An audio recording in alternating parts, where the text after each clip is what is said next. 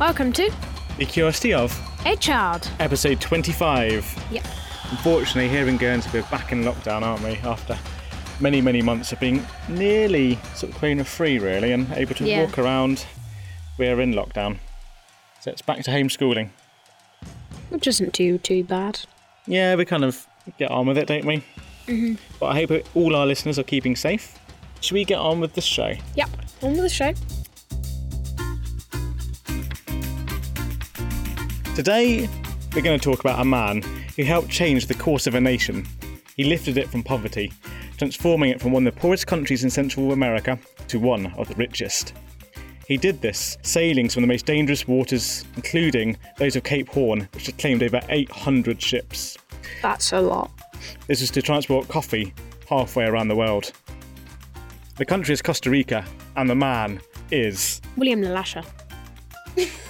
There's no drama that.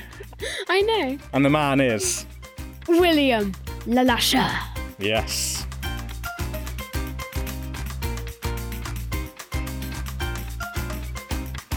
William Le Lacheur is probably better remembered in Costa Rica than here in his native Guernsey. So I don't really remember ever doing anything about him at school um, or having him mentioned, but at school you've been doing him, haven't you, Anton? Um, we were meant to be. It's probably just the uh, we just started the topic um before we went into lockdown. That's true, yeah. yeah. Now, William, he was born on the 15th of October 1802, and his first name was really Guillaume, which is French or Norman French for William. Hmm. I don't know if he Anglicised his name, um, as at the time he had a tendency of fighting the French.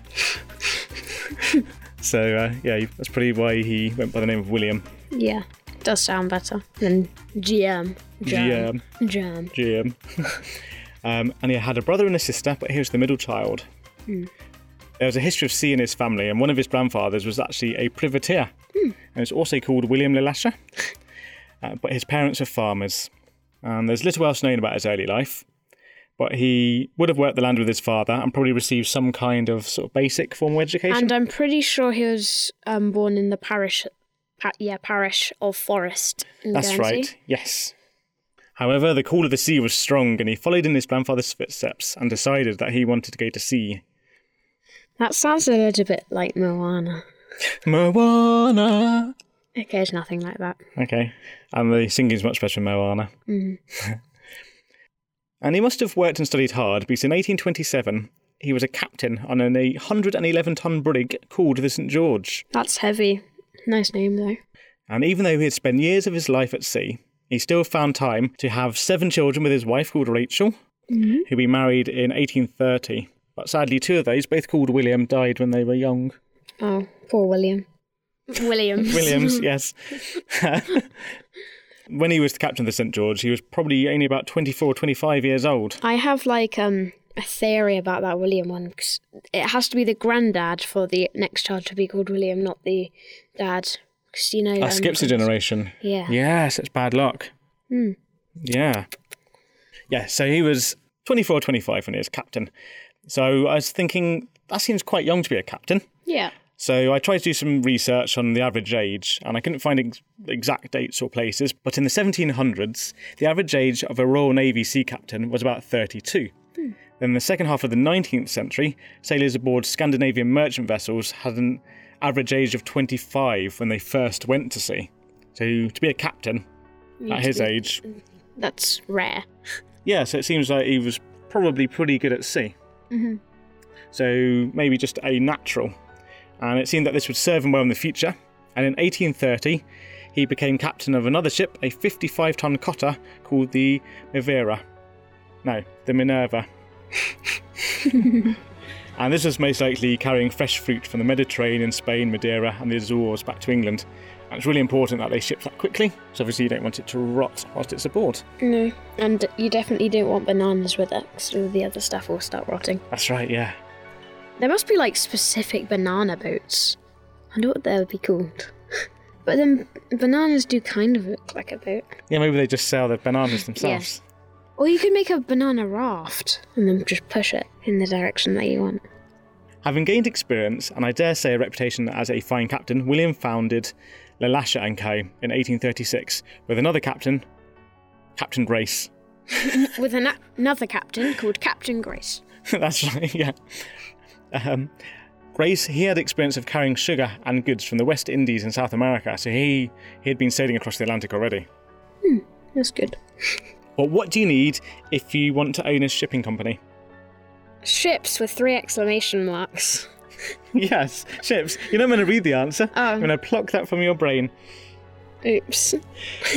Now, do you know what the difference between a ship and a boat is? Um, ships are bigger, and boats are smaller than ships. Okay. I think. Yeah, well, there seems to be lots Oh, of different, different spelling. different spelling. Yeah, there seems to be ugh. There seems to be lots of different definitions, and I'm not sure there's a strict, exact one. But I found a couple here. Then, among sailing vessels, the distinction between ships and boats is that a ship is a square-rigged craft with at least three masts, and a boat isn't. With regard to motorised craft, a ship is a large vessel intended for ocean-going or at least deep water transport, and a boat is anything else. But I prefer this one. One answer to that is a ship's captain gets annoyed if you refer to his vessel as a boat, but a boat's captain does not get annoyed if you refer to his vessel as a ship. so, what's a submarine? Um, it's like Is it a boat or a ship? it's neither. Oh, it's a boat because it's anything other than a ship. Yes, a boat. Yeah. Anyway, as fortune would have it, another Guernsey man, James De Beer, had recently opened a shipyard in 1839, and he produced very fine vessels. And you've got a little bit about them here, haven't you? Yeah. James would build eight vessels in total for William between 1841 and 1861. The first ship he constructed was the Lady Mansell, which survived until 1885 when it was wrecked. So, shipwrecked. The last ship that was built, the Costa Rica Packet, set the London to San Francisco speed record of 131 days. Yeah. A San Francisco newspaper reported, she is the best built ship to ever enter this port. That's So, pretty, high impressive. praise. yeah. And they recommended that merchants and shipbuilders go and see the vessel, a noble specimen of marine architecture. Yes, that's pretty amazing. So, a really fine shipbuilder from this tiny island. Mm-hmm.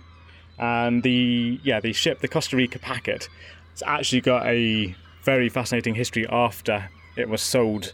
Um, the captain who bought it, he caused a bit of an international incident, which we might do a special episode on. Yeah. The first of his own ships that William would captain was called the Monarch, which is a bark, which he would sail to Brazil. Now, I've got two conflicting sources here about the exact order of events of what happened. Uh, so it might have been over one or two voyages, but the basic story and facts seem correct. At the time, there was a global recession going on, so that means that the economy and businesses were struggling. Um, so when William set off, he decided to actually sail around the south tip of America, Cape Horn, which is like really dangerous and difficult seas. And as you said earlier, 800 shipwrecks. Exactly, yeah. So you can see that how rough the seas are. So he would have sailed from, say, Guernsey or London, the UK. I think he went via Liverpool actually on those trips. So it's obviously a major port. And they sailed uh, down sort of the coast of Europe, and to the Azores. Then they cut straight across the Atlantic to Brazil. Then they sailed down the coast and then round Cape Horn, but apparently he cut it quite wide, so you don't want to go too close to the rocks there. Then up the west coast of Chile, Yeah. South America? Chile, Peru, and then past Ecuador. That's right, yeah, and then to Central America. Um, so a really long voyage. So could you imagine sailing that in a wooden boat? I mean, you'd have to trust it's well made. Here. The first voyage lasts from February 1841 to September 1842 when he returned to London. So you're at sea for so long, aren't you? Yeah. But um, I saw there was another boat which was also built in 1841, so that must have been a little bit later. Or maybe he went out on that 1841 boat to return to another boat and be like, oh, I like this boat. Yeah, well, um, yes, it's a long time to be at sea. It's really important to understand this. So, um, the length of time that actually took to ship goods back then really added to their value. Yeah. Uh, so it's so hard to get hold of. I mean, not anybody could go and do this. And then sailing around the southern tip of America um, added several months to the journey time. Yeah, but could he have just like cut through or just gone straight there? Or did he have to go all the way around? No, well, he's kind of looking for opportunities there, and he'd heard um, when he was in Mexico of the Costa Rican coffee trade, but that was all on the Pacific coast, not the Atlantic coast, and there was no easy way. Even though it's quite a narrow country, there was no easy way for them to transport their goods to the Atlantic coast at the time. Um, we'll cover a little bit of that later, actually. So he had to go all the way around to get it, and um, yeah, travelling by sea was easier until you had good roads or aircraft or um, railways, really. Yeah. That's why if you look at the Roman Empire, it surrounds the Mediterranean, so it was easier for the Romans say, to go from Italy to Carthage in North Africa than it would be from, say, Rome to Paris in France. Mm-hmm. Even though today we'd think different. Right, where were we? So during his voyage, he stopped at the port of Mazatlan on the Pacific coast of Mexico, as I said, and there he learned about the Costa Rican coffee growers, and they were struggling to find buyers with whom to export their product. So he decided to investigate, and then again, the sources I have vary on if this was a first or a second voyage uh, to America. Not not everything was so clear. And um, when we were researching, Yeah, I actually managed to get hold of um, an old kind of book about this from the library where they had to go into the secret archives to get this for me. Yeah. And actually, I've also got hold of another story which we don't have time to cover today about somebody's actual time aboard one of these ships. that's cool. Um, so maybe we'll cover that in the future. So it's a good story, that. Well, actually, it's a sad story. Oh. Yeah. um, but I think we'll cover that next time as maybe a little kind of short feature. Um, yeah, so there's no direct shipping of coffee from Costa Rica to London. Everything had gone through European merchants up until now, but not particularly successfully. And London was one of the centres of the coffee trade. And in Costa Rica, the Pacific side of the country, they produced some of the best coffee there was in the world at the time. So the enterprising William decided that this was a niche he could exploit. Yeah, so after his first voyage, where he had probably made some contacts with the coffee growers, um, he'd returned home to London, and then about a month later, he left again on the 30th of October, heading back to South America. Then by March 1843, he'd reached the Pacific side of Costa Rica. And after another year of kind of being at sea and sailing and uh, trading, he'd returned to London for the first direct shipment of coffee from Costa Rica. So he had begun his trade proper. Yay. During his time in Costa Rica, he made lots of important connections with local coffee growers in San Jose, which is the capital. Yeah. And he would have ridden probably on horseback Costa Rica cowboy. from Port Punta Arenas to the capital inland. Now, interestingly, the son of one of the families um, who he chatted to, they actually studied in England under George Stephenson. And do you know what he's famous for? No. He was the inventor of the rocket. Do you know what the Oh rocket was? yes. Um, it was a steam train. Yeah, it's like the first train. Yeah. And railways, they have a big effect on shipping in the future, as kind of you hinted at before, actually, when we were talking. And he could also speak English, which was really helpful. So it allowed William to speak with the locals as he didn't know any Spanish himself. So negotiations were made um, with support from the British Council, and William was prepared to actually risk his own money on the venture as well. So that gave the locals more confidence to deal with him. Yeah. But then, when he was kind of returning with his first shipment of coffee, he was actually delayed by bad weather. And it oh. took him two months longer than he thought it would. And that caused a bit of concern with the local Costa Yeah. Ricans because they thought, had they been wrong to trust him? Because I don't think he'd actually paid all of them. He actually had to go off and sell the coffee and then he'd be bringing payment back. and obviously they wouldn't know like mm-hmm. that it's delayed. Yeah, and you can't just transfer it over the internet. No. this type of trade was difficult. I mean, these delays could have a big effect. Mm-hmm. The Monarch, ship that he was captaining, carried over half a million kilograms of coffee. That's a lot of coffee. Yes, I think it must have been sitting really low in the water. You would have been able to smell it as well. Yeah. I mean- I guess that would get rid of like the sea smell. People don't like that. Oh, nice, nice. If people don't. Oh, if people don't like it, yeah, sorry. But as I said, he did return, and the locals they were right to trust him. And there's a article by Luis Fernandez, who wrote for one of the Costa Rican newspapers in 1933, telling the story of one family here. I think it might be his own family actually, same surname. Mm-hmm. There were many who believed that the Fernandez family were taking too great a risk, but the risk was worthwhile. Pessimists declared that it was a crazy adventure. Only the word of an English sea captain, and many doubted that Captain Le Lacheur would keep to his word and return. When there was a delay, many and bitter were the commentaries, but Captain Le Lacheur returned with many money and goods. The price received by Fernandez was a revelation. The future richness of the country was established. In 1849, Gordiano Fernandez died, but his wife succeeded him and continued in spite of having a large family to bring up and educate. To deal with Captain Le Lacheur ensured the family a prosperity, and when she died in 1890, the family fortunes were firmly established. Madame Rosario del Fernandez is a noble example of a Costa Rican wife. Yeah, and I noticed in there it mentioned about um, how, like, about the richness of Costa Rica becoming like one of the poorest to one of the richest countries. And it's actually Costa Rica in Spanish. I think it means rich coast. Yeah.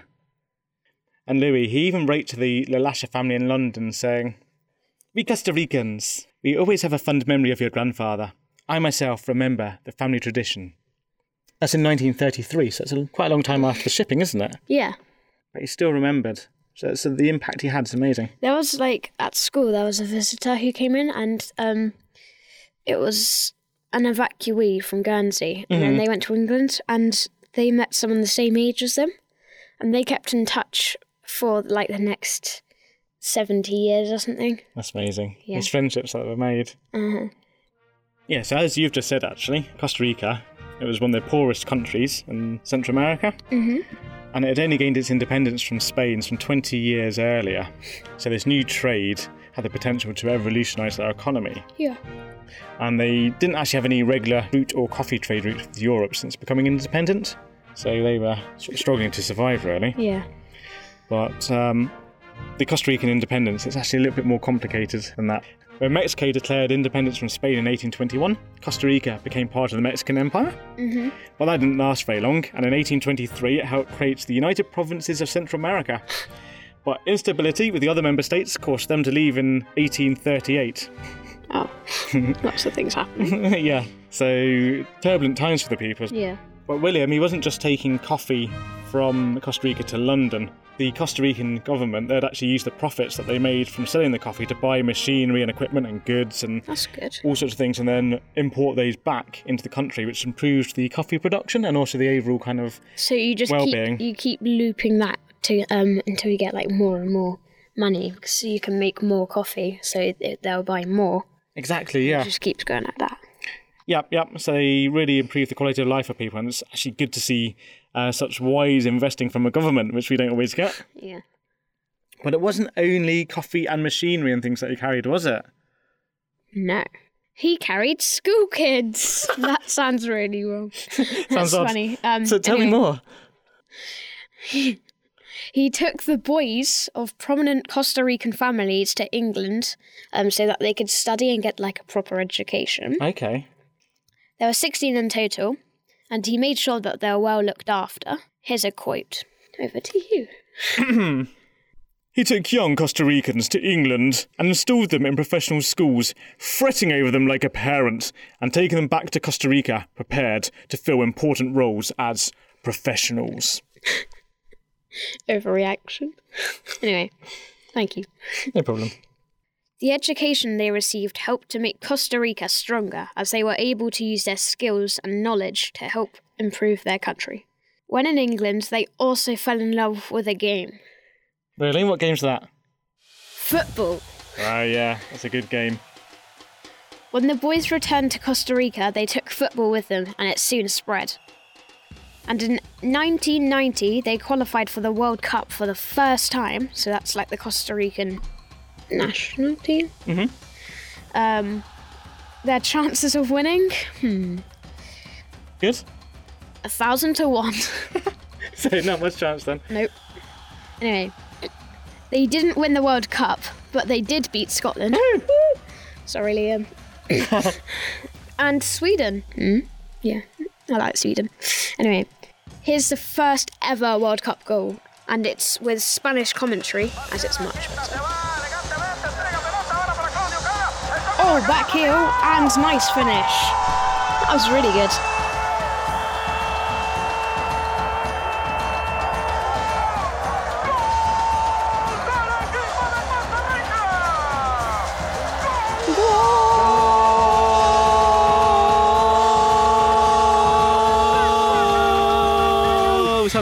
Siren. They do go on forever. yeah, and oh, look how dejected the Scottish keeper looks. What a shame. Yeah, so massive moment for them in their footballing history here. Let's watch again. Yeah, lovely Oh, back heel. It was a great back heel. And chipped over the goal as he That's dives. really funny. Oh, that one just looks Beautiful. nasty. what a finish. Right. Anyway. William Le Lacheur is sort of indirectly responsible for bringing Beating Scotland. being Scotland, yeah, for introducing football to Costa Rica. Yeah, I wonder actually with the other South American countries how it spread there. Wonder how if they were already playing it or not. Yeah. But back to our story. So um, for some people, football is a religion, isn't it? Yeah. But for William, it was a bit different. And um, upon first arriving, he described Costa Rica as poverty stricken and superstitious. Now, years of Spanish rule had meant that much of the population had adopted uh, sort of Catholic worship. However, William, he decided in 1844 to take Protestant Bibles on his next voyage. Yeah. Um, and a letter of recommendation was sent to the British Foreign Bible Society recommending William on this course of action. Mm-hmm. And it says Captain Le Lacheur is a member of my church. He is about to return to Costa Rica. I know of no man in this kingdom of Great Britain to whom you may have more confidence to entrust Spanish Bibles. Uh, pretty high praise. Yeah. Then the first Bibles, they arrived in January 1845, and a small community soon built up around them. And William spent 4,000 pesos buying a house in San Jose, which was probably used by the Protestant worshippers as kind of their first sort of place to have their congregation. Church house. Yeah, yeah. And he actually sold the Bibles at cost price, making no money for himself. It's good. But with Costa Rica being a Catholic country, the religion it was actually protected by the government itself. So William needed to get permission from them to hold his Protestant uh, congregations. Mm-hmm. But such was his weight with the Costa Rican government after kind of all he had done, uh, more than that of any other foreigner, permission was given. It's also thought that this may have led to the considerable religious liberty that was allowed by Costa Rica's 1848 constitution, which is good. Yeah. So that's an important thing to have is you don't want persecution for people's beliefs. I mean, whatever you believe, you should accept that other people have their own beliefs as well. Mm-hmm. Um, yeah, and William he even sent a Bible to President Jose Maria Castar. Castor. I guess where that's. I think I San typed his name wrong. I guess that's where San Jose is from. I think San Jose was already named. I knew that. Yeah, so he sent a letter in 1849 and he, he received a letter of great appreciation in reply. But there wasn't actually a Protestant church built in Costa Rica until after William's death. And his son, John, John Le Lacheur. John took over the trade, and in 1864, he carried a prefabricated church made of iron on board of one of his ships to Costa Rica. An iron church. Yeah, and then so imagine how heavy that is. Yeah. and it was yeah taken to Costa Rica, and then it was assembled and put together there. So it would have had some wood boards and things in there probably, Yeah. but the main frame was iron. Um, this is the Church of the Good Shepherd, but it was nicknamed for obvious reasons the Iron Church, and that lasted pretty well. But in 18 no not 18, but in 1937. It was replaced with a new, kind of more traditionally built church. That's better. And it includes a plaque that commemorates William. Yeah, here's a photo of the church. Yeah, it looks a little bit like a castle. It's not. It doesn't have a steeple or anything. And that's the Iron Church there. It doesn't look like it's made out of iron, really, but it is a not perfect, perfect photo. Yeah, it's hard to tell from that. Mm-hmm. Um, but in our story, William's not dead yet. No, well, So, w- the William we're talking about, not his sons. way. That's, that's cruel, man. Yeah, so with his growing success, William commissioned James Sabir to build more ships, allowing him to transport not only more goods, but transport them faster. And we know he made fast ships.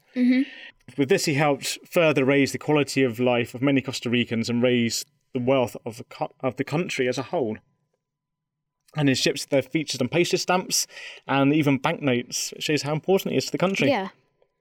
I remember you showing me a picture of one of the bank banknotes. I haven't actually put them in here, but yeah, you've seen them already, Yeah. there, haven't you? Um, but it's time for a quick advert. Advert. Advert. Time for a quick advert. Advert. We have very generously been sent a book from Blue Ormer Publishing, and they are a local publisher with lots of really cool uh, books about history in Guernsey and the bailiwick. Mm-hmm. And uh, what book do we have here?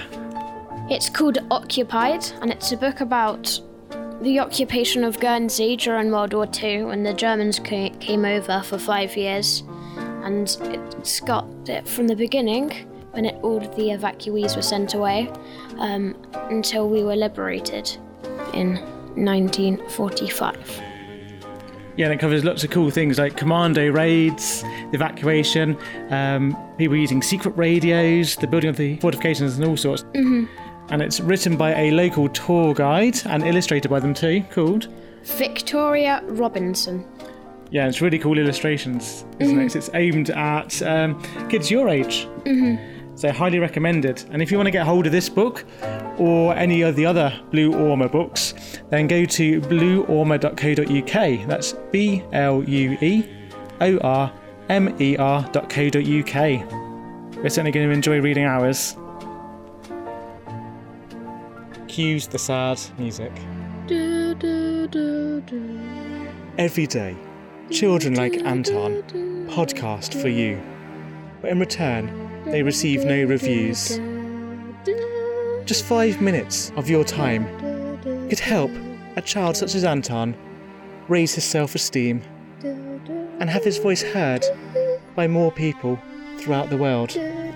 Please, please just spare a moment to review him on Apple Podcasts, Stitcher, Podchaser, Google Podcasts, Podbean, or anywhere else where you get your reviews.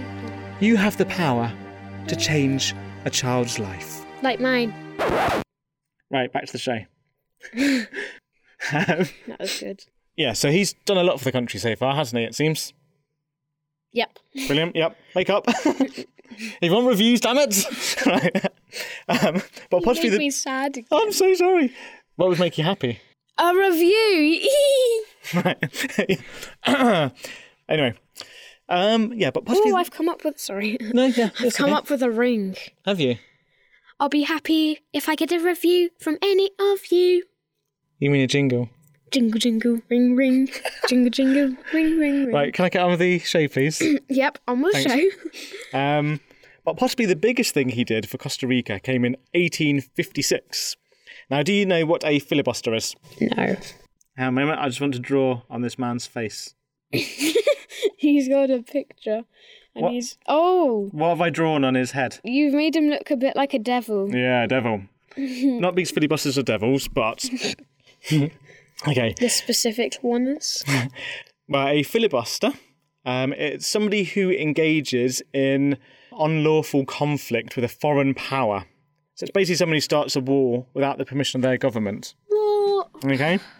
Uh, and one such chap was William Walker, an American physician, lawyer, I better not say much about lawyers, journalist, and mercenary. And here's a picture of the horrible man. now graffitis. I think we need to put this in the show notes. Here's a picture of the graffitied man. Yeah, and he organised several private military expeditions into Mexico and Central America. And he wanted to establish English speaking colonies mm-hmm. that would be under his control. So it's a Spanish speaking area. And in July 1856, he proclaimed himself President of Nicaragua, uh, basically taking over the country. Earlier in March of that same year, he'd attempted to invade Costa Rica as well, to the- just to the south of Nicaragua, with a force of German, French, and American troops. So this is just a small expeditionary force. And upon hearing this, William Le Lacheur, he made all of his ships available to the Costa Rican army so they could sail up the coast because the route over land would have been far too slow to get there in time. And I imagine that they would like know the sea well. Oh yeah, he'd, he'd definitely know the sea as well. Yeah. Yeah. yeah, And for this, he actually received a formal thank you from the Costa Rican government. And nearly hundred years later, the editor of a San Jose newspaper um, wrote an article about it, and I'll read some of it here for you. Okay. thousands of troops and their baggage, etc., could never have made the overland journey to the northern frontier by land with any hope of defeating the invaders. So, it was then that a man who had only been to the country two or three times before to load his schooners at our Pacific port, but who had truly become devoted to our country, a man whose memory we must do justice to esteem his real value, Captain Le Lacheur, a man who got our country out of its difficulties. Thankfully, he got them up the coast in time, and on March the 20th, um, the Costa Rican army prevailed in the Battle of Santa Rosa. So there'd be more fighting against Walker, with them sending additional forces against the Costa Rican army, but they managed to uh, prevail. And there was a key strategic victory on the 11th of April in the Second Battle of Rivas. And in that battle, one soldier actually sacrificed himself, making a daring attack to set fire to the filibuster stronghold. Did he do it? Mm-hmm. Yay! Yeah, seems he did. But Walker, he poisons the local water supplies with corpses. Bad. Yeah, and apparently nearly 10,000 civilians were killed in the fighting um, and by his various actions. And that's about 10% of Costa Rica's population at the time. Gee. So that's like Major massive. numbers. Yeah, I mean, that's awful. Mean. But Costa Rica prevailed, and they'd also be crucial in uniting the various Central American countries and their armies in the fight against the filibusters, which is good. Walker, he was executed by firing squad on the 12th of September 1860.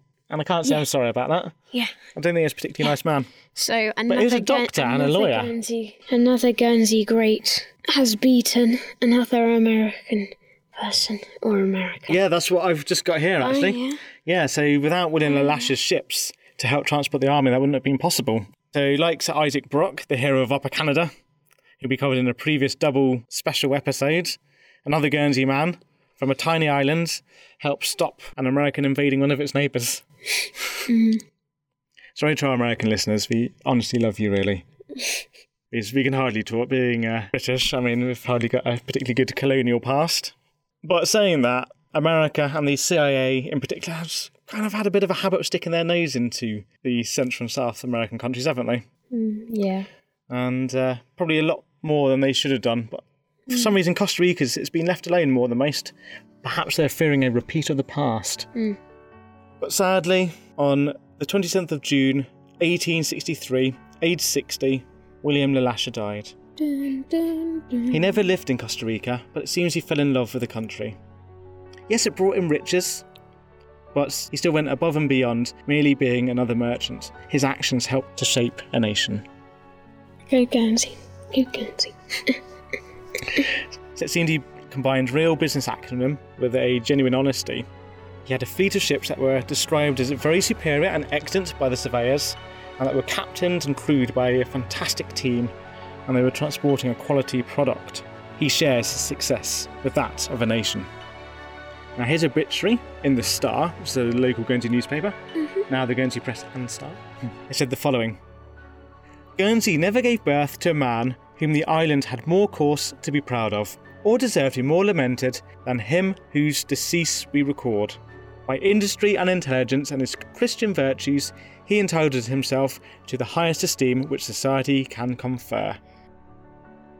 And I've got a couple of quotes here from some Costa Rican historians as well. And they say that he was largely responsible for raising Costa Rica from the lowest position culturally, socially, and economically, all of the Latin American states, to the highest.